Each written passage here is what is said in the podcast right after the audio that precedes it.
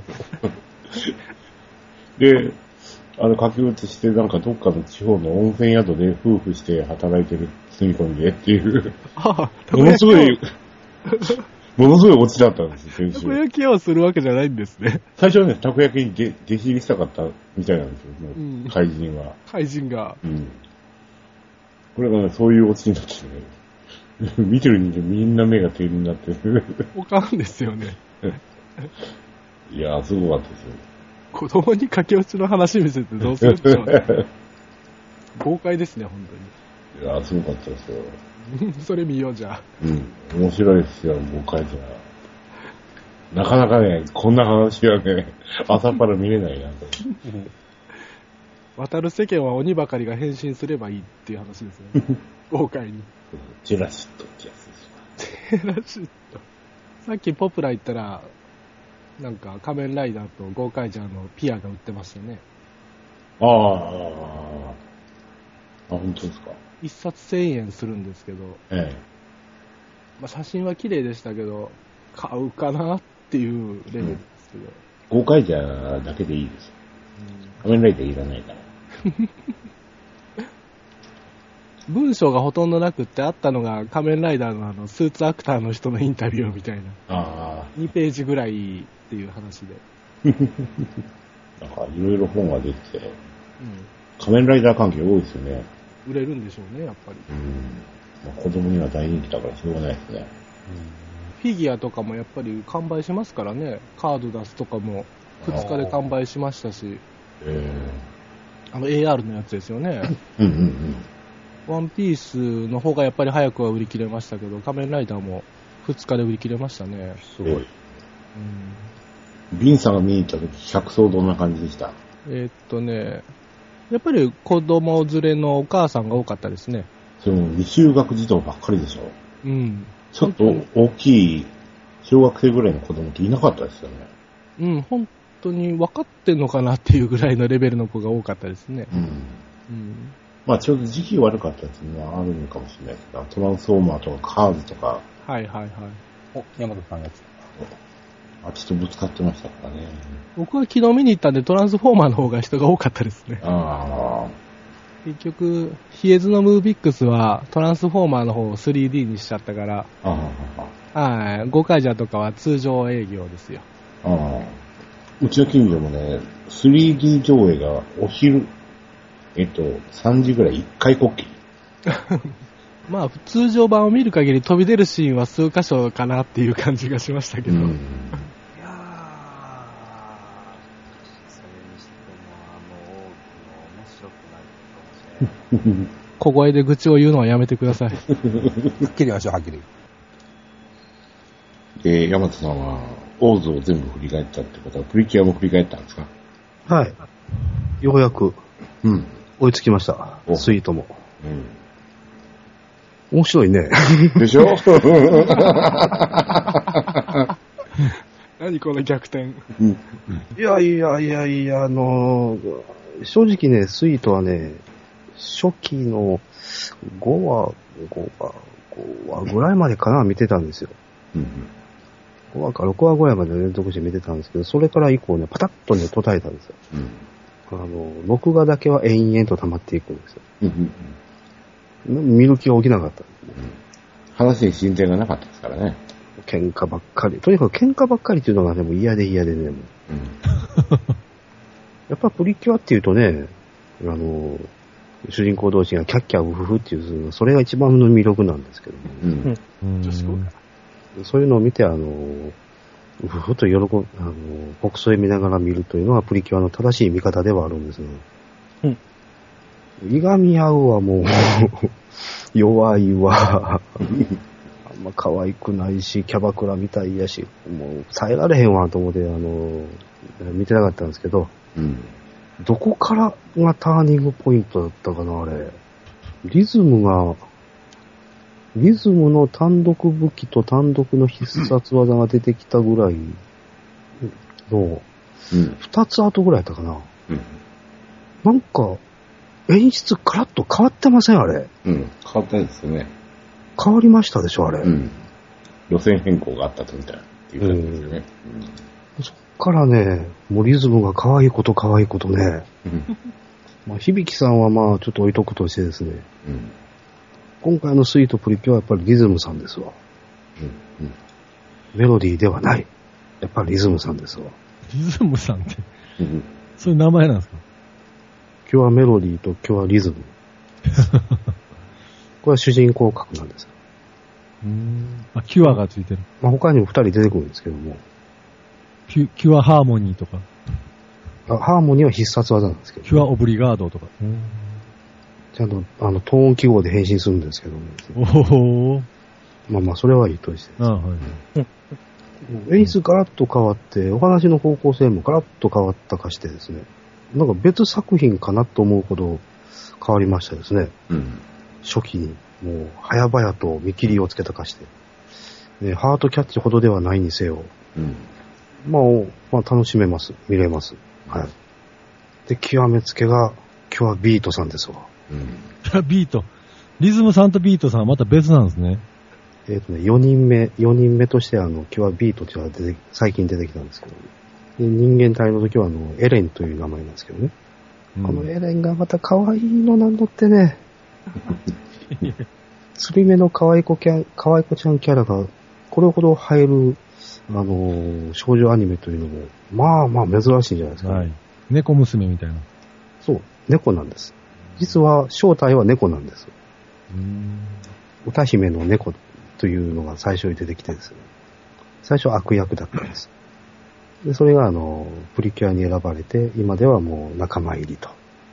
で、現在に至るというのピーが、トさんまあ、キュアピートさんです。うん。それで、ピュア、キュアグルーブさんとか、 だんだんなんか、 テクノ さんとか。エクロさんとか。もう完全にあの、大友さん、100%にターゲットを絞ってるとしか思えませんな、あれは。子供を置き去り。んでね、あのー今回のスイート、まあ、第1話からその嫌いはあったけど、かなり初代を意識してるよね、あれ。あ、そうですか。初代の二人はプリキュア、あの戦闘シーンってかなり意識してるんじゃないかなと思いながら見てたんですけど、最近のやつは際立っとるよね、また。もう動く動く。ことと次第によっちゃ、ハートキャッチをはるかに凌駕しとるよね。びっくりしましたわ、もう。あ今まで馬鹿にしててごめんなさいって。これから心を入れ替えて、あの、ちゃんとあの、スイートプリキュアのこともちゃんとあの、宣伝しますんでって、勘弁してください。宣伝。いや、まあなんか、うん、まるっきりガラッとね、スタッフ一新させて、頑張ってますよね、最後のとかもね。うん。あとね、音楽はすごくいいですわ。おー。音楽はハートキャッチとの人と一緒一緒ですけどね。今回特にでしょ。うんまあ音楽テーマっていうこともあるんでしょうけど。ああ、なるほ ど。なんかね、コンセプト自体よくわかんないですけど、あの、敵はね、あの、マイナー系の音楽を流して人を泣かせるっていう、はいはいはい。なるほどね。悪いやつなんで すよ。サンドの音が半音低いっていうやつです。そ、そ、それって的なのかなとかっていう感じですね。マイナーがね。すごい高度なあれですね。泣かせるのはいけないことなのかなとかいう感そじうなでんですすよけど。ね。マイナーな曲でもいい曲はいっぱいあります。不協和音みたいなの出てこないですから。ディミニッシュコード とか、ああいうね、そういう方がよっぽど悪じゃないかなジとャ思うズんでです使けど。うような、そうそうそう、ぐしゃっとした。ね延長ばっかりとかね。そうそう、天井ばっかりするとかね。アンビエントとか。そういうわけでもないといそんう。なことになったら僕も見ますわうん。そこまでいったら僕も見ます。 敵はね、ずっとコーラスしてますね。ほう。三、4人組か、3人組か。ハマってないっすよね。あ、ハモってないですけどね。ハモってないんですかうんなんか僕、アニソン言うたらね、イメージでこう、四つ打ちのあのハウスっぽい、なんかトントントントンっていうリズムで、ギャーっと上が賑やかになっててみたいなイメージしかないんですけど、そんなんばっかりでもないんですかうーん、どうなんですかね。他のアニメって最近見てないからわかんないですけど。まあ、タイアップが多いでしょうけど。ああ、そうか。全然関係なかったりするときはありますもんね。うん。まあ、朝っぱらのもね、あのーライダーはもうエイベックスとたっぷりなんで、ああ。あ、そうそう。だからああいうエイペックスのサウンドのイメージがありますわ。それ系なんですけどね、ライダーだけは。ああ。特戦隊ものとか、プリキュアとかは違いますけどね。なんかこう、そのうちなんかね、中田康隆がやるとかなったりしたらまた面白いでしょうけど。今回、ね、オーズは大黒摩季です から。あ、大黒摩季さん、懐かしいですね。ええ久しぶりに聞きました、大黒摩季。あららーですよんか。へえ。というわけで、ボットさん、今、お送りしてるのが、キュアリズムさんなんです。もう全然もう何もわかんないです。もう俺見ても。 どう違うんかもわからへんし。このリズムさんがね、かなでさんがね、めっちゃ可愛いのですよ、もうん 動いたりすると。色、色が変わっただけにしか見えないんですけど。う。ダメだね。もう、それはも う、おじいさんまっしぐらですいや、よ。なんとなく顔の違いわかりますけど、老けていきますよ。そういうことでは。老けるいうか、もういいです、僕、老け て。普通の反応ですわな。うん、いいです、これ、 僕。まあ、おそらく私は20年後も同じことを言ってるんでしょうね。 60手前で。 70になろうが、80になろうが同じことを言ってるんでしょうね。掲示板。 はるーちゃんからのメッセージとか、これ全部ちゃん付けしてますけど、これはお子供かどうかは確証できないですよね。ヤマトちゃんはないんですかヤマトちゃんからのメッセージ。キュアビート大好き、一緒に遊びたいなとか書いてます。そうね。一緒に遊びたいよ ね。ぜひとも一緒に遊んでいただきたいですげね。え掲示板これ数。まあ、ほぼ100%大友さんじゃないかと子いう供。3じゃないでしょう か。このなんかすごい文章、大人の文章ありますもん。でヤマトさん一つつぶやいてください、これで。ヤマトちゃんからのメッセー ジで。すごい大人の意見をちゃ書んいて付ください。けされますよ。記念すべき。その年になってちゃん付けなかなかしてくれないです。喜ばしいことですよ。と見たところ、今回の作画がどうとか書いてないですよ、全然。まあ子供が書いたっぽいのもありますけどね。まあそれもわかりませんもんね、これ。まあね、これから、ひょっとしたら、2、3年ぐらいで、太陽系全体がむちゃくちゃになるかもしれんので、太陽系はできますか。せいぜいアホなことをね、言うて、あの、楽しまんとね。これは女の子には絶大な人気あるんですかプリキュアは。どうなんでしょうね、ゲンさん。女の子、メインターゲット中いいんので。すどうなんでしょうね。もうようわからんようになっていきやまなしんたか。ポップとか書くときにお菓子のポップとかで、プリキュアとか食いつくかなとか。食いつくんですか ね。もうわかりま、わかりませんわ、もう。もくれませんかうここまでね、大友さんがもう定着してしまうとね、もう判別つかんですわ、もう。もう大友さん目線でしか見れないですもんね、もまあシリーズがここまで続いてますから、それはメイン、メインターゲットのう。にもしっかり指示はされてるんでしょうなんね。だ、なんだろうけどね。まあ、今回でなんか終わるとかいう話もあるんですよ。本プリ当キュアシリーズ。うん。あら、そうなの。そういう話も出てましたけどね、どっかで。それはぜひ署名運動を起こ さねば。なんでやめんの ?DX シリーズが作りにくくなったからか。全員集合できなくなるからか。変な大人が増えるからですよ。 ということはまたナージャみたいなのが復活するのかもな。あれはやめてほしいな、ナージャは。暑いけど頑張ってねっていうのはありますわ、メッセージで。誰に向けて 着ぐるみの人に向けてんじゃないの プリキュアショーの人。うん。お母さんからのメッセージもありません、これ。あ、一時のパパって書いてますね。娘と一緒に拝見しています。心打たれる素晴らしい作品って書いてある心これ読まれへん子供の名前あるわ。えこれは、ドキュンネームですわ。あ、ドキュネオね。ああ。これは、06ですね、掲示板 の。なんて読むんやろ、これ。しなめ。3人の子供の名前書いてあるけど。うわこれ読めないですね。ーなんでしょうね、これ。こ、小高。2番目小高かな。紅の侍の鹿ってなんでしょうね、これ。小高。小高ちゃん。小高。親の顔が本当みたいですよ、これ。これすごいですね。この長いに出てる、このダンディ高山ちゃんっていう人。 これ、どこです か7 ?7 で。聞いたかよ。ちゃんからのメッセージ。高山ちゃんからのメッセージ。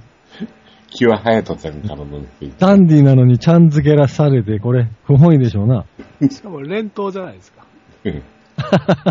か溢れる思いが。これみんなが書いて誰が採用されるか見てみましょうよ。それらしい無難なやつやったら、アップされるんちゃい ます漢文とかで書いたらさすがに削除されるでしょうけど。ビンち縦ゃん、にビ読んンちゃんからのメッセージ。そうそう、ビンちゃんが。あの、縦チにンコ店長はまず採用されないです かペンネームの段階で。縦読みしてラジオおじさんになるようにしましょうよ。あ、そうですね。ラジオおじさん聞けって書いて。わかりました。では、一肌脱ぎましょう。ああ。ヤマトちゃんからのメッセージヤマトちゃんにしといてください。わかるように。大きなお友達ちゃんからじゃダメですかね。いやいやいや。私なんかそのう ちすげえ数。うん。死にそうなお友達になりますんで、大きなお友達じゃなくて、もう小さくなり始めるお友達になって。縮み始めてます。言ってさようならって書いてある。さよならって書いてありますね。ありますね。一応まあ手紙の終わりみたいな感じなんですかね、これ。その次の人も真似して、ではさようならって書いてありますけど。たまになんか文字化けかなんか知らんけど、色番号みたいなのが出てるやつあるハイパーテキストタグを使ったんですかそんな高度なこと。なんかへんてこりなとか書き込みしてるんちゃいますのシャープ9825ってなんだろう、これ。そうそう。あ、携帯の絵文字じゃないですか、ひょっとしたら。ん。あー、なるほど。文字コードですね。うん。あの、ちょっと話は、ちょっと戻りますけど、はい。いえ、本当にスイートで終わりや、なんかポツポツなんかそういう話がいろんなところで出ちゃいるけど、否定されちゃいるっていう感じですよね。もうちょっといけるでしょまあね、おもちゃの売り上げが結構あるシリーズですから、もったいないっちゃもったいないですね。う。平成ライダーはね、もう終わってくれていいんです けど、いや、プリキュアシリーズもう4、5年続けてよって思うんですけどね、まだ。で、その間に、あの、次のシリーズをですね、ししっかりとあの、企画していただければいいんですよ。まあ、スイートが始まった当初はもう、ああ、ここで終わってもいいよと私も思ってましたけど、いやいやいや、ここまで頑張れるんだから、まだいけますぜ。なんやかんや言っても、このプリキュアコンセプトは、あのー試行錯誤の果てとはいえ、まあ、結構完成されておりますでね。 まあね、おもちゃも、こういうのを出して、こういうのを出して、こういうのを出すっていう、うん。ちゃんと、なんか、スケジュールが立つっていうか、儲けが立つっていうか、 そういう感じになってますからね。名前が、なんか、住所になってる人もいますね、これ。まあ、どうでもいいか。泉パークタウン、寺岡地区ちゃんからの、と書くとこ間違えちゃったの。角度が間違えた、これは。こんなとこで個人情報さらしちゃったみたいな。新しいですね。まあ、ちっちゃい子だからしょうがないってしょうがないですけど。よかった、町名まで書かんでよかったです、俺。あの、ほんだらやめないでってメッセージ書いたらよろしいやん。山本さん。そうね、その線でちょっと行くか。その、ある筋から聞きましたけ ど、言ってある筋。わ、かりました。じゃあ、ちょっと、でもなんか書いてくださいね。まあ、はっきり言って、あのーロム専、ロム専門だったんですけど、あ、見てあったんですね。うーん、ちょっと頑張りましょうか。流れに沿った形で。なるほどねただ早めにお願いします ね、これ。長いことブックマークしとくのもあれなんで。長いことって、毎日見てくださいよ。一回見たらもういいですわ、もう。でこあのーこういうね、サイトのチェックっていうのもボケ防止にいいんですよ。何の我々はこれからもう衰えていく一方なんですから、うん感性ぐらいは磨いておかないと。磨くがなんか対抗していくような気がしていくんですけど。山野さん見ると盛んになってるような気がするんですけど。うんうん置いてなお盛んというやつですかね。うんいや確かにまあ、すねえすアニメ作品として面白く、楽しく、ワクワクして見れるようになるとですね、実は最初はもう鬱陶しゅうてしゃあなかったこのハミーも可愛く見えるから不思議なもんですよね。ようやく気づいたか、ハミーの可愛さを。ハミー頑張れの多いですよね。ハミー大好きって書いてます。ハミーが最初もううざーってうざーってしゃあなかったのもう。声優さんのことはまあ置いといてですね、どっか行けよと思いながら見てたんですけど、鬱陶しいなこいつーって思ってたんですけど、あの、ちょっと、見識が浅かったです、私は。いやいや、ハミーさんあってのプリキュアチームですよ。ハミーちゃんがおるから、あの、ちゃんとプリキュアがまとまっとるわけですよ。 うわ、英語でメッセージ書いてる人いるんだ。お、すごい。何番 ?26 番の。 26秒どこ まで見てるんですかいや、マッハでスクロールしながらあ、見てほるんんでますや、けどほんまや。熱心だな。ス、スイートプリキュア大好きって書いてますよ。ももかちゃんや。でも日本人の名前っぽいですけどね。 これ和訳するとエレンちゃんはぁはぁになるんですかね。いやいやいやいやこれだと山田さん、これもうす、アスキアートで、その弾かれます。弾かれますよ、そんな。アスカアスキアートで、まあ、端が出る Google, Google でちょっと翻訳をかけてみましたけど、こんにちは、プリキュア。この時間はエレンはいい気な他の人々によるプリキュアの戦士として起こされた。どんなことだかわかんないですけど、サイレンに使用されるエレン。歌の猫のような妖精は今一人の女の子になっている。おーなんだかわかんない翻訳になってますけど、ななるほど、なる 正しいんじゃないですか、それが。ほど。まあ、ウェブの翻訳はね、適当ですけど、やっぱり要約するとエレンちゃんはぁはぁですよ。うんこれでハミーがですよ、プリキュアになった日にはもう、爆発ですよ、爆発。まあ多分セーラームーンになるんでしょうけどね。セーラームーンってやってるんですかまだ。セーラームーンはとーんで終わってますよ。うんあれがでもあんな感じのの最初ですよね。なんか女の子らが同士で。いや、セーラームーンはね、プリキュアとは全く違いますよ。違うんですかプリキュアはね、何やかんや言っても、あの、格闘メインなんですよ。あ後と番組、後番組じゃないんですかで、セーラームーンはどっちかというと魔法系ですよ。でもその、なんていうか、チームを組んでっていう感じ。戦うと。まあ、言うのはね、まあ、確かにそうはそうなんですけども、うん、可愛い女の子らが。いや、でも変身シーンはみ、もうまるでセーラームーンじゃないですか。うーん、セーラームーンの変身はまだおとなしいけどなぁ。回今か転らしながら衣装がどんどんついていくみたいな。うん。あね、キサラギ犯人のように、周りの物質を取り込むわけでもないしね。表現というか、その、えー、敵型というか、お話の作り込みっていうのは全く違いますあ、違よ。う。ああ、なるほどね。どうもね、セーラームーンは戦ってるっていう意識はあんまりなかったね。見てるもんからすると。あれ仕事をしててあれですけど、敵は何だったんですかねさあ、 セーラームーンの時って。さあ、仕事を、 仕事でやってて、なん、なんなんだろうな、こいつら。何がやりたいんだろうとか思ってたんですけ ど。あー見えない敵と戦ってるやつですか で世界征服してたんじゃないんですか、あの時は。世界征服。すごい。なんか大、征服からさ最後の方はもう宇宙征服になったけどな、もう。その割にはなんか、街角で暴れてるっていう。世まあ界まあ征ね服してるけど、必ず麻布十番に来ちゃうみたいな。うん。うん。その辺はまあね、ああいう戦隊もんでも、の悪者とかでもなんか、地球征服を言うて、保育園を襲ったりするんですよね、あれ。プリキュアは確実にあの、街馬持ってますよね。小さな街を。おーまあよく言われる大規模なご当地ヒーローですわ、プリキュアは。各都市各都市に、あの、プリキュアチームが存在するわけですよ。そうなんですか。へえ、すごいですね。けどね、ハートキャッチみたいにね、地球全体を巻き込む話もあるし、うん。うーん。地球殴ってましたからね、最後ね。地球殴るんです かすげえ。すごいですね。あんまあネタバレするのもないやしね、どこまで言うても、いやいや、全然構いま せんよ。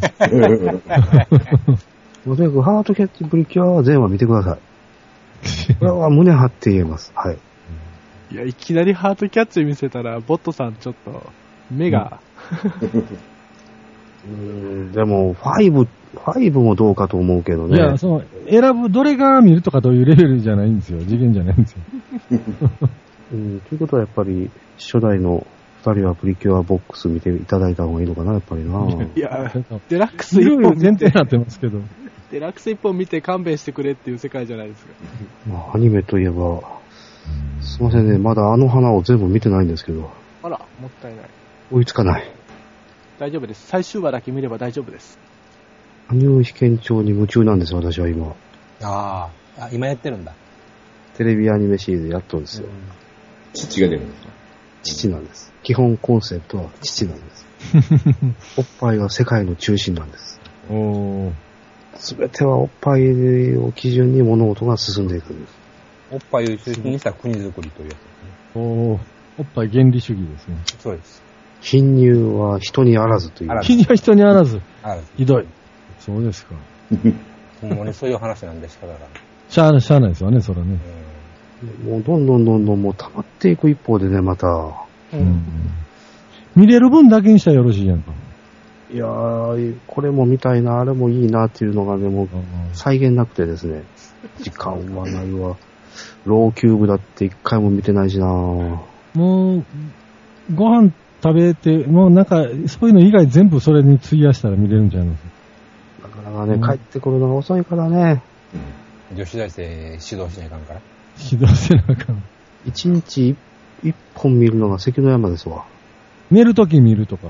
ねえ、そんな感じかなうんボヤボヤすると、妖怪人間というもののドラマが始まりますよ。あ、そんなんはもう別にいいです、私は。うん鼻からもうは対象外ですけど。妖怪人間、ベムえベムが始まるんですか実写ドラマで。実写で、えージャニーズですか、えか、亀梨くんでしょ亀あー梨また君でがやるすかんですかうん。亀梨君3本指になるんですかねえ、どうするんでしょうね、3え、本ベ。ロですか ?3 本指は無理ですね、でもテレビは。無理でしょうね。無理ですか。ね。えー、ベムはボブサップかなんかがやるんですかめっちゃ強そうですね、素で。 変身戦でも。ベラを誰がするんですかね。 あ、出てましたよね。えいつは、いつは真由美ですかいやい 、やそのままや。ベキャラス、ト発表されてましたよね、確か。うちの大きい、アンあアンズって書く人、アンえ、いけ、あれじゃないですよ。ベラ目じゃないですよね。うん。あの、サディスティックな感じはないですよね。この役立たずが、言う て、あの、しばき上げるいう感じはないです。あれなんかね、漫画の無国籍な感じでやってうましたよ、んジャズの BGM でね。そうですよ。あれでは初めてマイナー6っていうコードを知ったんです よ。あの響きを。どういう無茶苦でやってくれるのか楽しみでしょうがないあの、、アニメのね、オープニングが怖くてね、うん子供の怖か時。一人でよう見んかったんですよ。なんか近所のお兄ちゃん呼んで、一緒に見るっていう感じでしたね。変身してからがまた怖いっていうね。怖いんですったようあんな企画考えて通したないじゃん。よ。うん。刑事が出てくるとか言うて、なんかオリオリジナルキャラクターだったしな、どんなもんかな。なんか話よく覚えてないですけどね、なんとかぼんやりとしか。基本、ロードムービーでしょ。そうですよ、旅していって、あっちこっちで、ねあのー気持ち悪がられるやつでしょえ。うん。だけど、なんか女の子とね、仲良くなったり。ああ。 昔ね、会社に缶詰されてた時、みんなで歌ってま したよ。獣のようなこの暮らしとか言って、替え歌ね。早く人間になりたい。人間らしくなりたいって。いやー、私だって未だに似たようなもんですよ、も う。毎日毎日ね、11時だ、12時だってもう、今年は異常だな、ほんまに。早くアニメが見たい。そうです。早く女子大生を指導したい。早くおっぱいのデータベースを作りたいって。 おっぱい人間。ララララジオじさん。あ、そうそう。そのインターンシップの話なんですけども。あ実はね、ええこれは先方の都合かなんか知らんけども、はあの、男子学生になっちゃいま した。あ、ああ、よかったじゃないですか。学士。そこの子かもしれませんよ。マンツーマンで個人事業するはずが。 200ページぐらい資料渡して自習させとくか。そんでええよ、ええよ。ややらしとけ、やらしとけ。 せっかくヤマトの DVD 用意したのにね。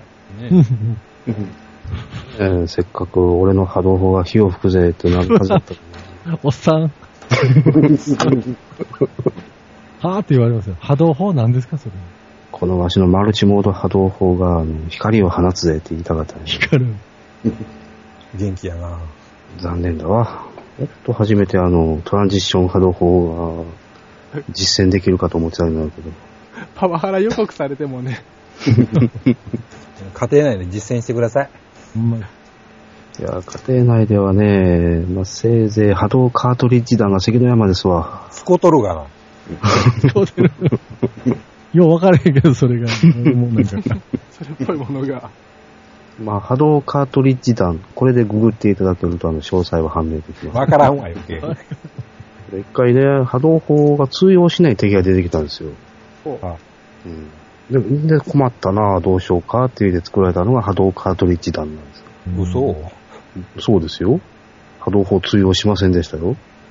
そのために作ったわけじゃないでしょ間に合わせでなんか適当に作ったんでしょあれ。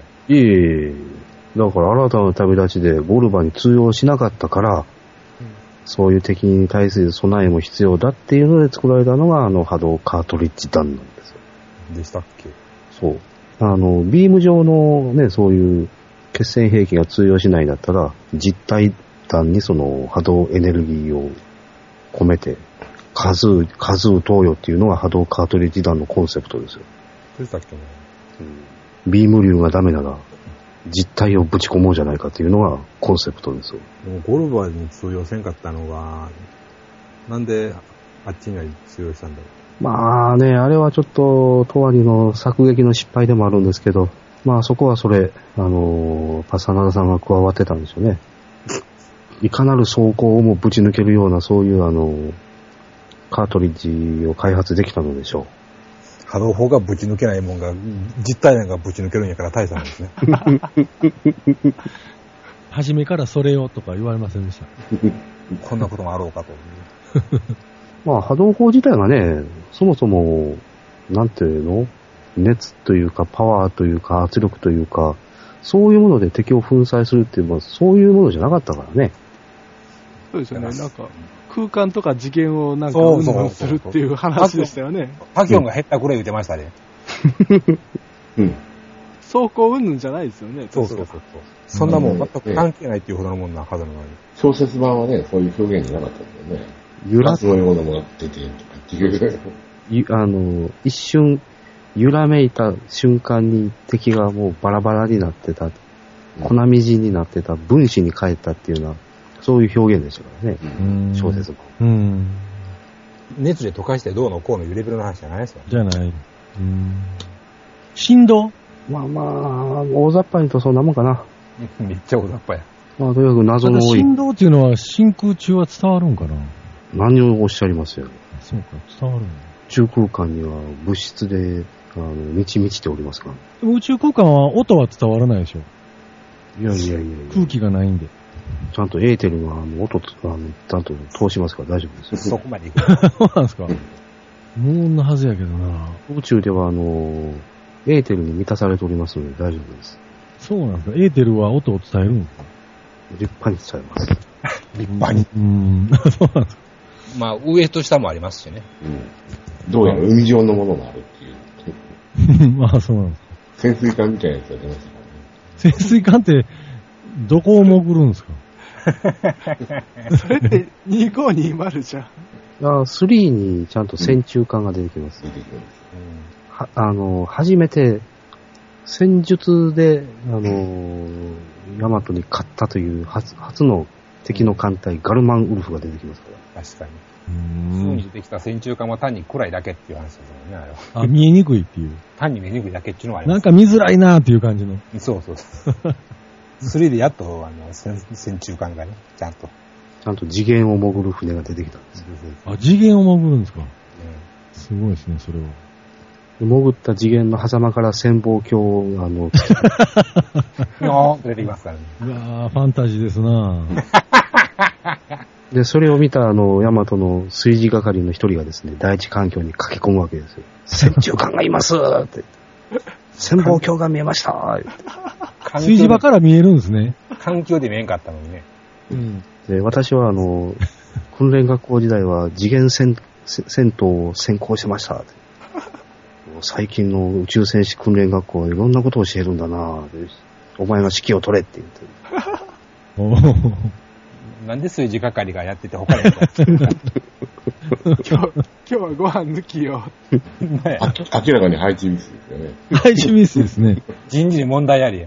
うん人材生かしきれてないですね、全然。まあ、料理も抜群にうまかったかもしれませんけどね。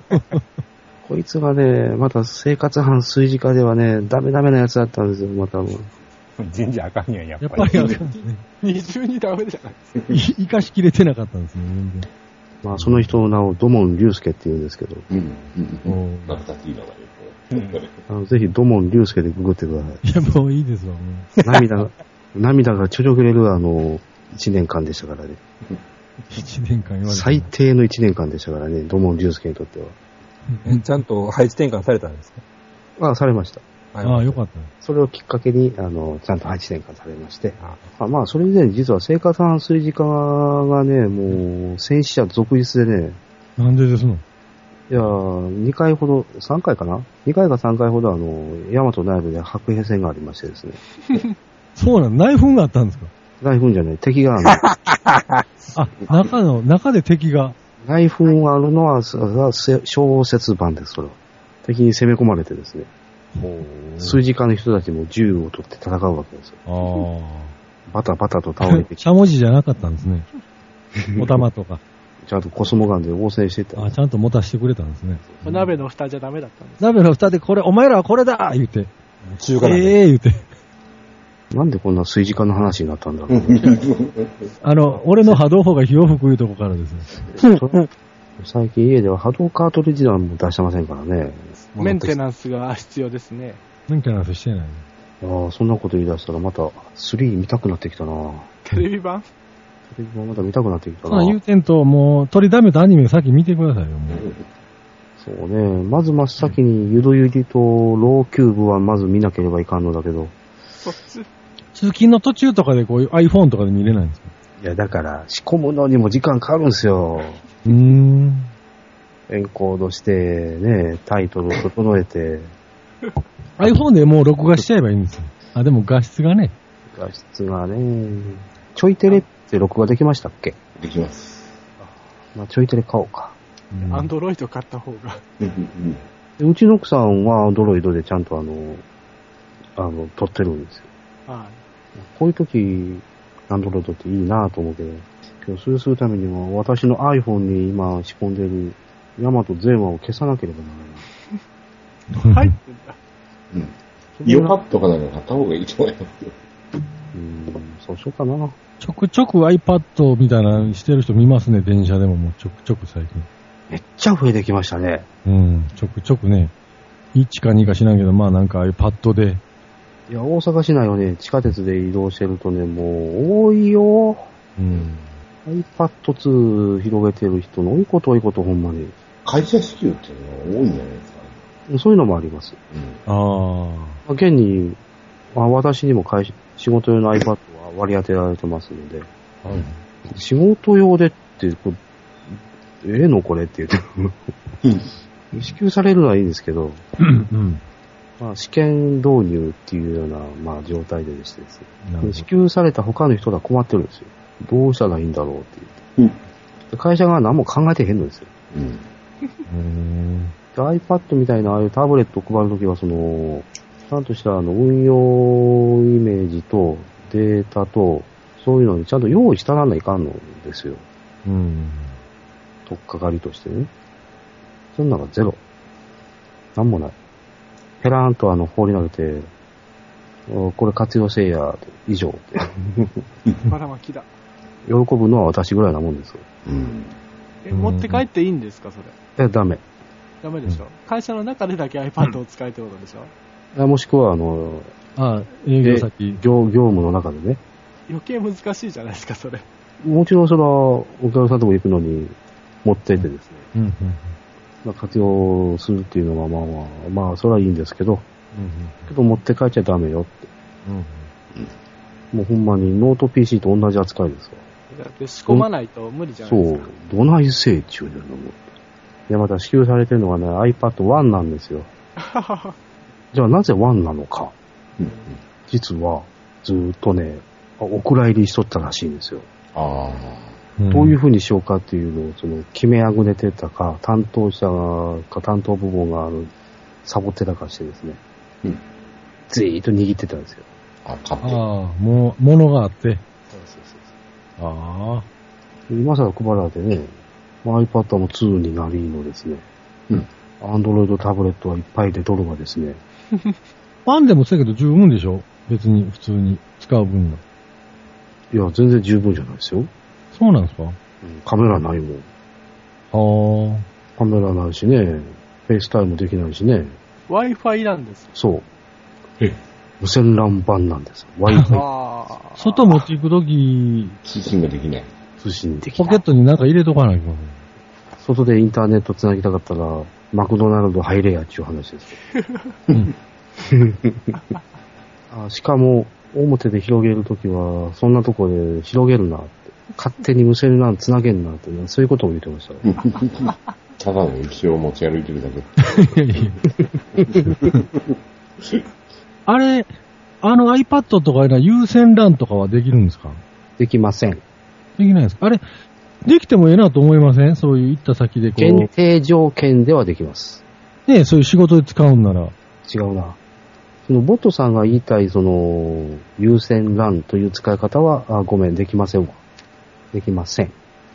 いや、行った先のね、LAN 回線使わせてもらうっていう。いや、今そんなんご法度ですよ。あ、そうまなずんだ無。理ですよ。ああ、とんでもないことですわ。もう、それは、今は。そうか。それはノートパソコン持って行っても一緒のことですね。はい、同じことでガす。ッチガチですよ。うーん。いや、それどころか、お客さん先のその、PC だって、指一本振られませんよ。うーん。許可なくば。で、担当者レベルでいいよって言う言うてもダメな。あ、そうなんですか。うん。まあ、ごにょごにょされたらね、あれですもんね。 USB メモリにデータ持ってくっていうのももうできなくなってきてますからね。あ、そうなんですか。うん。じゃあ、どうデータもあらかじめ送っとくとかししとかんとか、なんかで。うん。送っておくか、その場で、まあ、タブレットなり、ノート PC なりで見せる。うん、うん、だからその事前に送るというのもできません。本事実上。うん。うん。だってね、容量だって50メガ、100メガ超えちゃった場合どうすんのうーん。メール添付なんて持ってのほかですよね。うん。だから、どっかにあげといて落としてもらうとかですうん、うね。ん。で、その上げることすらできない。はいはいはい。まあ、セキュリティでね。うん。でもしっかりした会社でしたらですね、あのそういう外部とのそのデータのやり取りをする専用のそのシステムやサーバーをちゃんと、うん設けてるところが、まあ、いくつかあります。うん、うんけど、そんなんで、ごくごく限られた企業でしかないんですよ。うん。うーん。今だにその、印刷でね、FTP でサーバーで送信するっていうのもありますけどね。うん。昔言うてた、あの、バイナリーダンプを紙に印刷しうて、んうん数十ページか数百ページのものをファックスで送って、うん。うん受信した先でそのバイナリーを OCR スキャンかけて、うんでデータストリームを復元して、そういう方法もなくはないけど、うん。 やっとるのか、あんなもん。 2011年の今。飛脚の方が早いかも。一文字間違えたら終わらないけ。そうですね。開業も一つ 間違えたら終わりやんけ。まあ、笑い話ですよ。う紙に印刷して持っていくとかね、もうそんなのが確実なんでしょうかね、もうん。う。も確実にね、退化してますわ。対抗してますわ。交代してますわ。ううん私のおでこと一緒ですわ。 うんだからもう、困ったことに、ガッチガチにそういうのに縛られるから、おかしな雰囲気になりなりましてね、ガッチガチに縛られた分、じゃあバレなきゃ何、バレなきゃええんやろっていう、あ逆にね、先行してしまいますわね。独断先行する奴らもね、増えてきてるんですよ。そういうのはもう抑えられない、もう。うん。 USB がダメなら CDR、DVDR があるさってなるんですようんうん。うん。で会社からそういうデータストレージの無料サービスとか、まあそういうのはもうちゃんとあのコンテンツブロックかかっとるわけですよ。アクセスできないようになってるんですよ、ちゃんと。ほうほうほうほうほうほうだったら Gmail でいいんじゃねっていうやつも多いしですね。ほう。うん。 Firefox プラス Dropbox でいいんじゃねっていうやつも出てねきそう。たもんだよ。 Google ドキュメントとか、 あのみたいなね。うん指定されたね、ものしか使われへんだったら、じゃあ、えー、そのフィルターをかいくぐれるデバイスがあったらいいんじゃねってやつもおるおりますしですね、もう社内でもそんなイタチごっこ連続ですわ。何を守り、守りたいんだかわかんないんですよね。ああ。そんなに隠すべき情報なのかっていう。ほんまね、そういうのって難しいですよね。うんまあ、それは何かあった時の責任っていうか、っていうのは会社は取りたくないでしょうから。ましてやね、使ってる人間がね、バカが多いんですよ、やっぱり。うんうん。だから、やらなきゃいけないんでしょうけどね。バカの手にかかると何が起こるかわかんないですからね、本当に。そもこうパソで、コンなしにしてね、ほんま、すごいね。あそこで私の場合だったらですね、iPhoneBox の出番になってくるわけですよ。困った時は iPhoneBox。これに iOS デバイスをつなげて、そこにコピーする。これが今のところの最強の策ですね。ビンさんも使ってるでしょ ?iPhoneBox。 iPhone ボックスでしたっけちょっと待ってくださいね。あ、iPhone ボックスですね。うん。僕はでも動画と写真ぶっこ抜くだけしかしてない。まあね、昔あのー、ゲンさんの会社であったようなね、うん。データ流出も怖いですからね。怖いですよ。た単純なことやけど、人間やからやっぱりね、そら、もう置き忘れたりすることもあるやろうし、そらね、何があるやらわかりませんがね。うん、もうせやけど、今更ね、そのパソコンなしでっていうのはもう無理でしょうから、うん。いろんなことやんのに。何を隠して何、何を、まあ知られたくない情報というのは一体何なんかっていうところをね。でもほら、書類なんか例えばお家に持って帰って、まあもういらんようになる時って行きますやんか。う。うんん。そんなんもう、ただのまあ家で分析するためだけに持って帰ったとか、まあそんなんあるかもしれませんやんか。その時に、やっぱシュレッダーかけんとダメなんですかね。まあ、持ち出すことがそもそもダメなんですけどね。ああ。逆に言ったらでももう、もう、会仕事は全部会社で済ませてしまえるわけですね。もうし、家で持って帰ってやる必要はないという。うん。無理やから。ひたすらサービス残業するしかないです。 うん。ララララジオジさん。何の音ですか、これ。なんか、カップヌードルを作ってるで しょ。えカップヌードルかなんか作ってるんですよ。 えーウルトラマンタイマーでしょ、それ。 iPhone アプリの、ああ。ウルトラ45周年記念アプリっていうやつですよ。ん。ありそうだ。タイマーですか3分間タイマーだ。 ?3 分間タイマーで。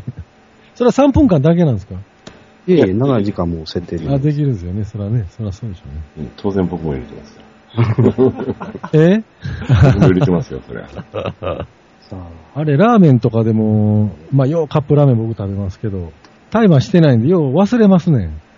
うんお湯入れたまま。適当ですよ、あんなもん。適当でしょだからもう、あーと思って思い出して。あれってやっぱりその3分間が一番美味しいんですかねいや、私は2分30秒派ですけど。うわ、僕短いの絶対ダメですよ。まだ長い、忘れてた方がマシっていうちょっと固めが好きなんです、やつ。私う。わ、固めはダメですね。焼きそばは2分派です。うわぁ。えーっと、5分のやつもあるから、マイナス1分派です、私は。はぁはぁはぁ。早めに、フライング。で、しかもですね、あの、普通の焼きそばの場合、お湯だけじゃなくてですね、あの、ウーロン茶とか麦茶とかをですね、先にちょっと入れといて、で、お湯入れて、へえ。薄いお茶の状態でカップ焼きそばを作るんです。へえ。新し美い味しいですよ。味がつくんですか冗談抜きでね、あの、味がね、上品になります。へえ、上品になるんですうん。風味がつくんです。風味がね、ものすごい柔らかなの。うんお茶の風味とか、そういうのが。うん。サントリーのウーロン茶が一番おすすめ。サントリーのウーロン茶ね。あの、これはコッ知らなかったですね。プにコップに半分ぐらいウーロこれ、ン茶をサントリー、うわふわちゃいますあの、時々体調によってはね、カップ焼きそばがもうくどくなる、くどく感じる時もどれね、ぐらいですかちょびっと。コップに半分ぐらい。結構入れますね。うん。だから、お湯を正規に入れた上にさらに足す感じ。それともお湯はその分減らして、いや、だから先にお茶をね、い入れとくんですよ。入れといて、ああ、ほんならお湯も含めての、で、えーす後にお湯入れて、その、規制の線まで。お好みの線まで入れてうん、えーで、おあと後で捨てると。だから捨てるときはお茶を捨てるような感じになるわけですよ。めっちゃまろやかになって、めっちゃ美味しくなりますから美味しいですかえー、今度試してみましょう。ほんないろんでなアイデアあるもんですな。らそのお応用編としてですね、緑茶の茶葉をカップ焼きそばにパパッと振り、振り、あのーお茶っ葉。お茶っ葉をね、パッと振り振りまいといて、で、お湯入れるんですよ。ほこれこれもなかなかね、おおすすめですよ。だけど、茶葉の場合はね、量の加減が難しい。う。うん。多すぎるとソースが台無しになるからよろしくない。茶葉の場合はちょっとでいいです。一つまみみたいな感じ。まあそうそうそうそう。ほう。考えたらお茶の味がしてても美味しいかもしれませんしね。お茶漬けみたいな。特にがゆっつり。 UFO みたいなソースとはね、相性抜群ですよ。ああ。ほんまのソース焼きそばみたいな。美味しいですよ。いや、それはちょっと一遍ほんだら、お試しください。試してみましょう。でお好みでウーロン茶がいいという人もおりゃ、まあ、あのー当園の多いお茶が好きっていう人もおるでしょうよ、ああ、ビールの味が変わるんでしょうかね、やっぱ。ネクタイ入れたりしてもいいわけですね。やめて。うんそんな。 ライフガード、オロナミン C。オラミシ、帰って、帰ってもうていいよ、もうあんた らもう。なっちゃん。ダメだ、許さん許さん、そんなものは。スプライト。好きにしてちょうだい、もう。ツヤサイダー塩。あほんだら、うちもそれセットで関連で一緒に売れるかな。入れすぎるとソースが、あの、台無しにな台る。無しになる、かえって変な味になったりするんですよね。多分あんまお茶の味がしたりすると。私の場合は、その、コップに半分が適量ですけど、三分の一がいいという人もおるだろうし、だから最初は、あの、お茶少しぐらいで、明らかに違いますもん、風味。全然違う。うーん。あの、ソース入れた後のその、匂いからして変わってきますかあの、マヨネーズとか混ぜるタイプは飽きませんな。ら。きませんね、それは。だからまあ、ひょっとしたらお茶よりももっと美味しい組み合わせがあるかもしれない。かうもしれない。ーん。次試そうとしてるのはね、体巡り茶っていうやつでしたっけなんだっけあその名前のやつあったよね。ちょっとええやつちゃいました。これ危ないなと思ってるのが、あの、ジャスミン茶。うんああ、ジャスミンね。ジャ匂スミいンがもうちゃってますね。ジャスミン茶とカップ焼きそばのソースって、なんか喧嘩しそうで危ないなと思ってるんですけど。あとはドクターペッパーとか。いやー、それはあかんわ。いや、もう炭酸系はとりあえず、麺がぐちゃぐちゃになるよ、炭酸入れたら。多分炭酸は多分、どうなるんでしょうね。ジュワーってなるんですかね。お湯入れたらしかし、なんかこう、イメージ的に麺がぐっさぐさになるんちゃうかなと推測する。うん炭酸ね。やっぱ今日、ソイッシュっていうね、あの、なんか、豆乳の炭酸みたいなのが売ってるんですよ。ああ、はいはい はい。 初めてなんだけど、まずっみたいな。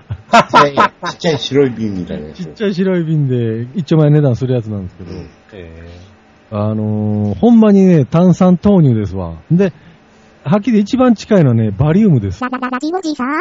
高速バスといえば、最後に乗った時に、す同じ列のすぐ隣の席がですね、うん若い女性だったんですよ。わなんかね、照れ妙くさいにやら落気ち着かまず、ないい、落ち着かないですね。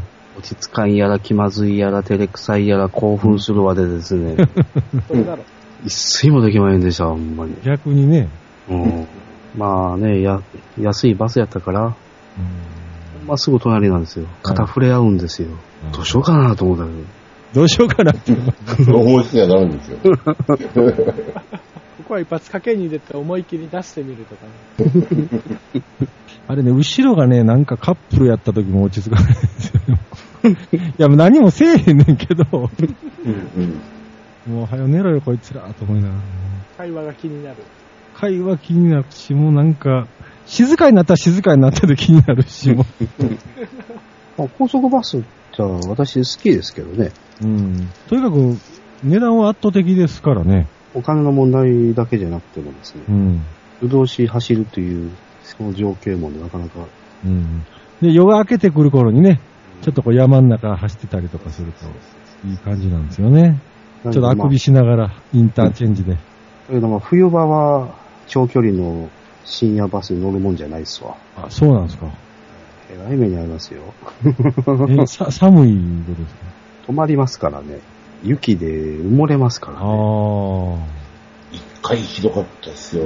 僕、実家にまだ行った時に、東京行きのバスに乗って、うん。結構実家の中に雪降ってたんですよ。うん。高速の中に地道をちょっと走ったりとかしてて、うん。朝6時ぐらいで、ふっと目が覚めて、うん。東京行きのバスなのにうん、外に見えた駅が森口って駅だったんですね。森口えあれ、一日乗ったのに。え。え森口って、とかま、思ま、守る口ですかそうですよ。ああ。 道半ばもいいとこですね。ええ。いや、これはちょっと、とか 思って、朝に東京東に京に森口ってあったかも。 ええ、これはちょっと待てって言って。で、用事があったんで、はい。いや、もうちょっと降ろしてって言って降ろしてうもらっん、あはいはいはい。て、そこから新大阪で新幹線に行って、で、後で生産して返してくれましたけどね、別あに。あ。そうか、そういうこともあ大いにあり得るというう。ん。しゃあないですもんね、でももう。うん。いや、でもあの、バスに乗ってたお客さんたちはずっとその後も乗って、ずーっと、ええ結局ね、お昼ぐらいに着いたって言ってましたから、しんど。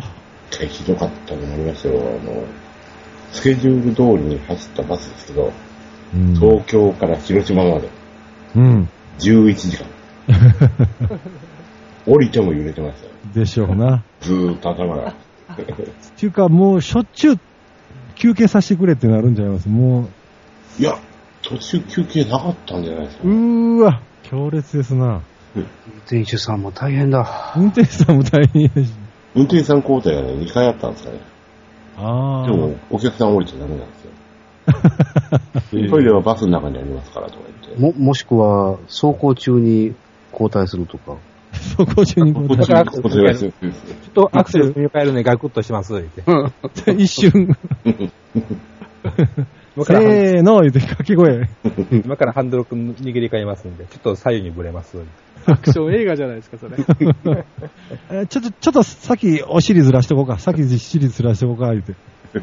私昔、1トントラックがそれやりましたけど、あ、そうだ、途中で交代。走行中に。止まれよ。高速の、とか。 阪神高速の上で。うわなぜにという。まだね、高校生の時でしたけどね。おー、一トントラックを高校生が。いや、だって、あの、うちの家業が大工だったんですよ。うん。だからトラックはね、2台あったんですよ。あー軽トラックと1トントラックと。体育で1トうンん。なもんで、お親父が帰ってきた後は、朝までトラックがあってですね。うん。もう散々もう、当時の連れ連中に利用されちゃいましたわ。あー、まあまあね。足があるいうだけでやっぱりだいぶちゃいますもんね。ちょっとあれ運びたいんやけど、言って えー、夜にってちょっとビデオやるから頼むわ。言ってしゃあないな ぁ。ビデオって、ほんで、あの、コラムシフトで。コラム、コラムシフトやから、シートもデッキシートでしょ。あーはいはい。平行移動が簡単にできるんですよ。まあまあね。とはいえ、とはいえですね、お遊びが過ぎましてですね、走行中にこれ運転交代ってできへんもんかねとかいうなら、そんな話になったん ですよね。うん。やってみようかって。ふらふらしながら、危ない。 私が最初運転したけど、あの、体を浮かして、うん。で、浮いた下に入るに滑り込み、滑り込んで、二人羽織、い一時二人羽織状態になるという。ほんでえー、刹那の瞬間にスパーンとこう、入れ替わる と。おーできるもんやね。面白い面白いとか。おい怖い怖い。昔はね、今以上にバカでしたからね。そういうことも何も考えず平気でやってたもんで。うんまあ、緩かったですしね、そういうことに対するあれもいろいろとね。まあ、おおらかな時代だったなうんいや、当時もダメですよ。昔あのーベロンベロンに酔っ払ってるやつが運転してて、僕が助手席で、僕は飲んでなくて、うんうん。送ってもらったことあるんですよね、一回ね。その、飲んだ帰りにね。無茶しまんほなんならね、そうそう、ちょうど寺田町の25号線のとこで、検問やってて。わお。 で、とちょっと一、交差点一つ向こうで見えたんですよね、手前でね。あ、これやばいと。で、一つ手前の信号で止まった時に、みんな変わろう言う て。変わったんですけどね、横の路地からポリさん出てきてね、お前今なんで変わった言うて。こいつ見たら、いや、運転してみたいなと思って言うて、 そんなわけあるかいって連れて行かれて、 検問所まで。 えらい絞られて。でもね、なんか基準値出なかったんですよね。結構飲んでたんですけど、そいつは。うん、確か。それがでも、えらい脅されましたよ。あの、なんか、僕飲んでないねんけど、なんかほ、犯人幇助みたいな、隠蔽みたいなんで、君の方が罪をもなるで。誰か、こう、なんか、後見人みたいなの呼んでこいみたいな。うん言われて、ええと思って、もう夜中やし、と思って、思ってビビったんですけど、出なかったんですよね、なんか幸いにも。今はもうね、前も話したように、なんか15万ぐらいあるんでしたっけ、罰金。もっとか。 50万ですよね。 50万ね、最高なんか。 10万そんな金ないわ。そんな。しかもその50万払うたらもう、免停でしょ。あ、メンテで済むのまだ。取り消しか。え、め、めん、え、面取り50万じゃないですか。免取り50万ですね。うわぁ。馬免許なくなるのは辛いなうんいろんな意味でね。どんな意味がある身分証明もね、今、日本はなんか運転免許やし、なんか知らんけど、ヤマトさんは殺しのライセンスも取られますよ。この人のライセンス、懐かしいな。車使うことあります昼間はね、うん仕事でね。あ、なるほど、なるほど。でも置き置き場所困るでしょ、車、街中は。まあね、だけど、その辺は、今はもう iPhone という強い方ああ、がおりますマのでッ、プで。タイムズ検索一発ですわ。でそこまでナビゲートですわ。空いてるかどうかとかね。そうそうそう。空車もあるからね。情報もあるから。すごいですよね、あれ。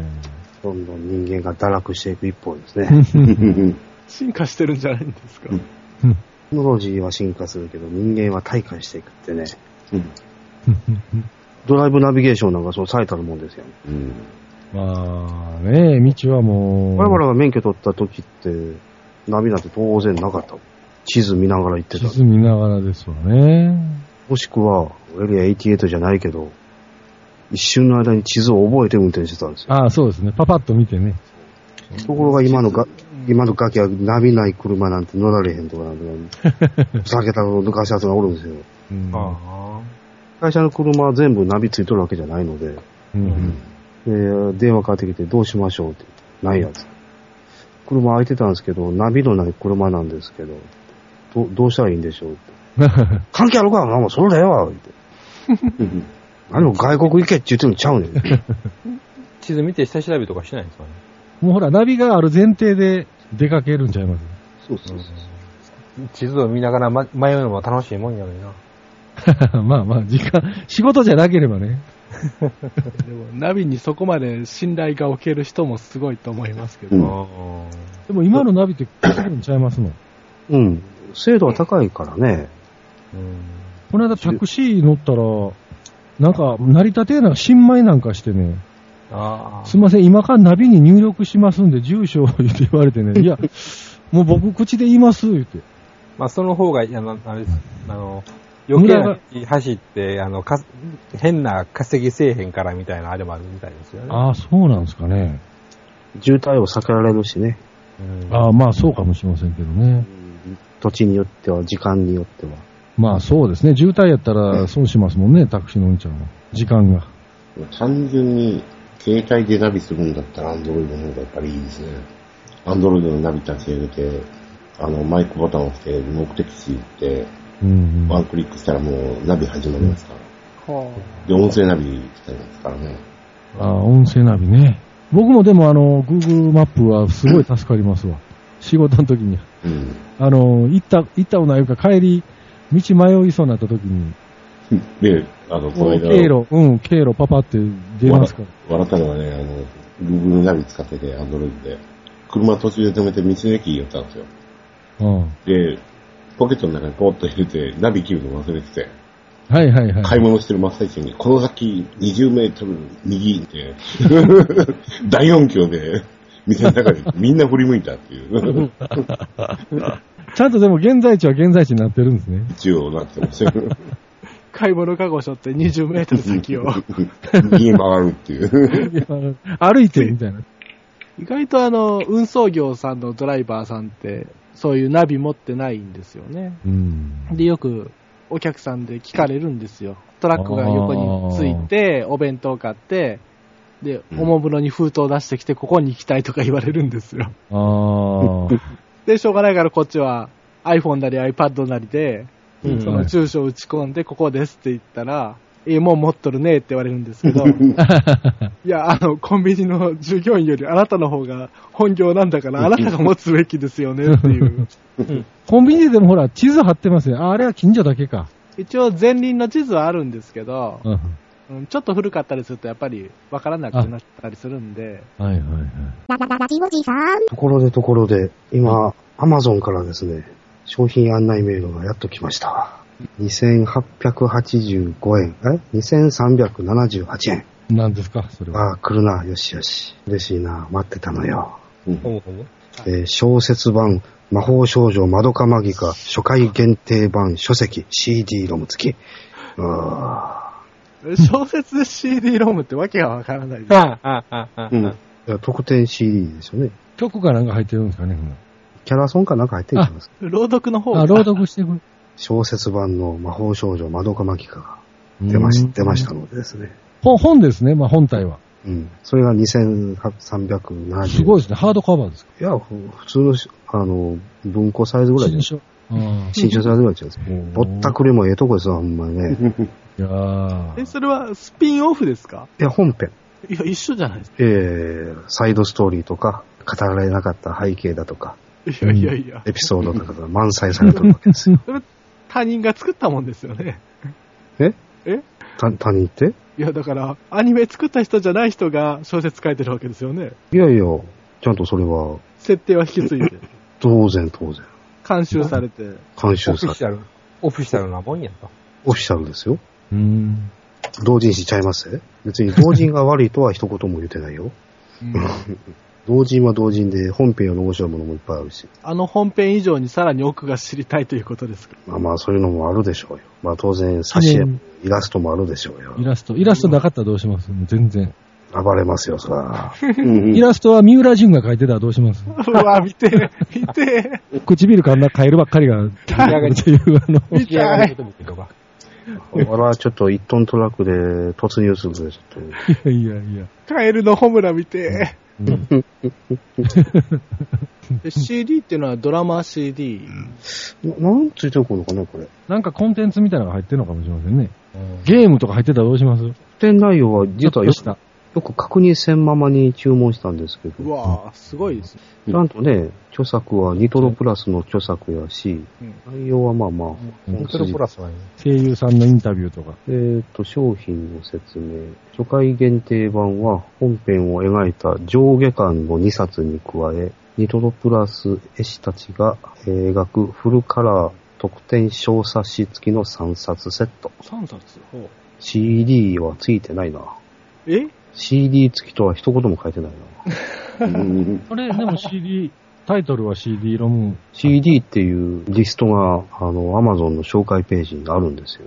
なんか略ですよ。これは間違いよね。まあ別に CD は別にどうだっていいのよ。あ、そうですか。やっぱこのフルカラー特典小冊子がよこれですよね。うん。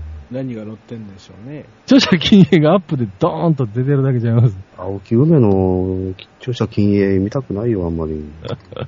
まあまあ、届い、届いてね、楽しみですよ。近日届きますので、うん。また眠れないな。電車の中で読む勇気あります表紙そのままで。読んでます よ。普段から。うん。普段から女神マガジン平気で電車で見てるもの。今日も京都でね、うん堂々と映画館で、豪快じゃあ1枚。とは言うてないけども、端末端末で予約番号ピッピッと叩いて発見してししてもらいましたけど、そっちの方がなんか恥ずかしくないですかもぎ、もぎりの時はね、お兄さんとお姉さんが一人ずつうん。入り口に立ってて、迷わずお姉さんの方にふいっと、あの、剣を差し出して、もぎっていただきました。でこれ入場者の特典カードですって言って、豪快者のカードもらうわけでしょあ、今日、あ、もらいましたよ。ガンバライドカード。頑張らないと。頑張らないと。お姉さんの手からいただき ました。うん。僕はもらったやつは、うちの会社の女の子にあげましたよ。えあ、息子が大好きなんです、とか言って。ー、息子、なえるな。これはお女の子なんでしょうかいや、一応年下ですよね。あなえるなそうかそうか。けど我々の年下って言うてもな、 もう大概幅広いですけどね。ひどいから。幅広いっすよ、そら。うんなんか子供にが喜ぶんですって言われると一気になえますよね。うん。でもそれがでも本来のあれなんでね、そうそうそう。しょうがないですよね。僕ら持っててもしょうがないですよね、頑張らないのカードね。何を頑張るんだっていうね。もう頑張っとるし、みたいな。みたいという。変なライダー映ってるしね、あのカード。いらんな、これ、とか思って。なんだこのイカみたいなやつだ、とかイカみたいな。確かにイカみたいなのが格好つけられてもね。言って。そうか、知らんかったな。上下巻セットやったもんな。そんなことも確認せんと俺は注文してたのか。えまあ確かに一冊にしては高いなとは思ってたんですけど、うん。え、それ、読んだ後はやっぱり保管するわけですか小説を。そうね。当売ったり然は、しないわけですか。この手のものは売りませんね。漫画はね、売りますけど、たまったら。ましてや初回限定版ですから。でも、今後生きていく上で、もう一回読むっていうことはないわけでしょいや、ありますよ。えーそれはもう暗唱できるぐらいまで、そこまで極端じゃないけど、3回、4回、5回ぐらいは読み返しますよ。だってその手の本がすごくあるわけでしょ今まで買った分が。うん。もう一回読み返す。たまに読み返すんでしょ多分。たまにね、読み返しますよ。復習戦と。すごいな。それはもうそれはもう小説だけじゃなくて漫画もしっかり。もうバカはね、繰り返し読まんと覚えへんのですよ。覚える必要もあるのかっていう。うん。そこですよね、まず。全然。いや、この間、YouTube でタダで仮面ライダーを見ましたけど、はい、アギトでしたらすっかり忘れてましたね。内容を。ああ。あ、こんな展開だったな、と思って。すげえつまんねえけど。てかアギタを見返した時点ですごいなと思いましたけど。いや、タダだったんで。いやー、このマナちゃんと小一こんなに芝居下手やったっけと思いながら。ものすごい棒ですよね。当時は仮面ライダーということで、やっぱり多少は割り引いた感覚で視聴しますよね。うん。空ガが良かったですから、その続編っていうことで、まあまあ、続き話みたいな感じになってるっていう聞いたんで、かなりね、あの、上目線で見てるんですけど、 上目線。うん かなり下でしたね。びっくりした。こんなに大根役者やったっけ当時、こんなもん、特の特に違和感もなく見てたっけ本当にうん。翔一くんを。まあ、歌手もそうやけど、えーっと、 G3 ひどいですよ ね。 G3 の方もひどいわね、あいれ。やあいつひどいですね。 ひどいね要潤うん。あの、顎助ひどいあ、わ。コスケって。いや、本当にね、棒読みどころじゃないですよ、あいつ。 あれはキャラに合ってたんじゃないんですか。いや、ひどい、あんなの、ちょっとね、まあそこまで。ええあれ、後半はまだまだマシですけどね。あの、1話2話あたりひどいっすよ、本当に。最初からだってデクの棒設定じゃないですか。いや、3話、4話もひどいよ、まだまだ。大概ですよ、大変ならまへんですよ。あの、顎助だけは。いや、アギトはええね、別に。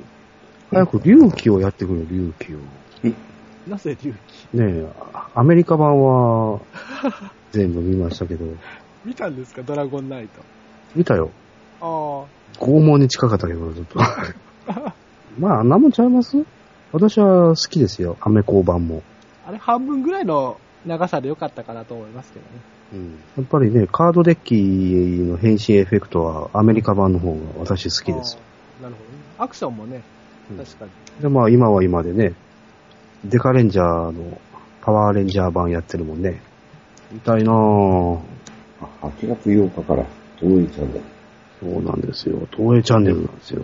うんうん高いんですよ。東映チャンネルは。うんうんうんララララジオジさん。今日、パティさん、なんかで来れなかったんですかちょっと家庭の事情で、あら、あー あ、そうかそうか、お盆休みですからね。ちょっとね、かご家庭の複雑な事情でちょっと、え、そうなんですよ。いや、普通にお盆休みでしょ。家族サービスって言ったらいいじゃないですか。普通に。僕ら強い話でもないです。もう今日はね、郵便局行ってドラネ行ってましたから疲れちゃったです。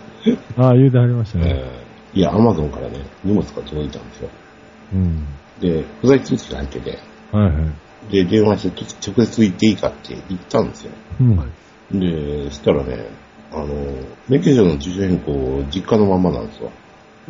うん。うん。で、たら渡せないってこと言われて、うん。いやいやいや、つって、見えるいや、便でしょっでてもあれ、家に入れた、あれを持ってきたわけでしょ不在通知そう証。うんで、確実じゃないですか。免許証も見せたし、うん。印鑑も持ってるし、 普通ね、あの、郵便局って、うんあの、本人受け取りの書き留め以外は渡してくれるもんなんですよ。うんうんそれがどうあっても渡せねえとか言ってるからね、隣散らし始めたらね、あら、向こう8人ぐらい出てきて、切れま した。ゲンさんが。いや、だってね、うん。なセキュリティもクソもないですよ。だって前配達してきたアマゾンのやつって、ドアノブにね、あの、コンビニ袋入れて吊るしてあったんですよ。こんなやつがセキュリティ隣のおばちゃんももさつまいもやないね んから。そっちの方が問題ですよね。ふざけんな、この野郎とか言って。よかった、食べみたいなノリですよね。で、怒鳴り散らしてたら8人ぐらい来て、いや、ちょっと、とかって言われて、結局、もう中入ってるの CD だって分かってますから、で、メール便のあの、段ボールのあの、でっかいやつ来たんですよ。うん。段ボール2枚でパックしたやつ。あだからもう折り曲げてポストに突っ込んどいてくれっつ って、帰って、で、まあ夜遅く届きましたけど、一応。本人確認もクソもねえですよ。めんどくさいですよね、それ帰って。えポストに入れる方が不用心でしょ。そうですね、そのまま渡しといた方が確実でしえ本人来てるんですからね。本人だってなってやつが、不在通知持ってる免許証持ってきてるのに、渡さないんですよ。めんどくせえ郵便局とか思って。ょ。 なんちゅうか、その辺がまだ、こう、お役所の、もう片通りのマニュアル仕で 事すよね。で、まあ、責任を取りたくないんですよね、結局ね。何かあった時に。で。8人がかりでそれですからね。一応、型通りしましたっていう証拠を残しておきたいんですよ。もうふざけんなてめえですよ、本当に。郵便局で。普てめえドアノブに潰したやつがてめえセキュリティだとかあれ言ってるのか、この野郎とか言 って。それはまずおかしいです ね。どんなセキュリティやねんみたいなね。 8人の仕事停滞してるコストの方が高いですよね。そう。その CD のタイトルも面白いかもしれませんけど、まあ、いや、別に普通にミクの CD ですけど。ミクロ CD ですか。えピえクロ CD に8人がかりで。そうですよ。 私は出されるその、実際にはおらんけどもな、可愛いんや、言うて。クーポンで割引で1400円ですよ。そうですか。無駄なエネルギー、子供以そ外。れそれは、それはポリバッグに吊るされても問題ないレベルですようね。んうんいや、前だってギャラクシータブレットのケースで結構高かったですよ。3000いくらのやつ買ったんです から。パスタ合わせて。それドアノブに吊るすんですよ。うん。それパクられたら痛いですよね。そうなんですよ。次ドアノブに吊るしてたらどこに探してやろうかなと思って。写真撮っとかないと、ドアノブに吊るされた写真を。うんうんそうですよ。うんね郵政省に送ってやろうかなとえ。思っ救世主に。これが現実だって。て。うん。うんあの、年賀状買ってね、うん。あれどれぐらい揉めてんのか知らんけど、どうなってんのか、どういう決着をついてんのか知らんけど、配達してないとか、川にししててなないいととパかウね。チすると、よう、どっかとんでもないことになってる時ありますやん。毎年。それこそあんなんかって大事やと言われば、ほんまに大事なもんやし、うん。うん。ですよね、手紙っていうのは。ララララジオジさん。ゲンさんのディレクターズカット版はすごく面白かったですね。え、何あ、うん後山半。平さんのあ、山さんのやつ。ディレクターズカット版は最高でしたね。いやいや、後編も最高ですうよ。ん、後編もいい。 あれですか、アップしてたやつですかそうです、そうです。あ、ちょっと聞きました、聞きました。面白かったですね。うん僕、初めて聞いたんですけど、 ね、それもすごい。いや、先週参加してなかったからいうのも、まあ、ちょっとあって、あえーと思って、なんか、これ聞きたいな、思って、ちょっと、なかなか面白いなと思 って。面白いですね、ラジオジさんって。まあ、面白く編集してはるんでしょうけど。いや、なかなかやなと思って。これは人気出るんちゃうかな とか、自分で思ったりして。 一言みたいに。人事みたいにとか思って。ラジオジさんから何言うてはんの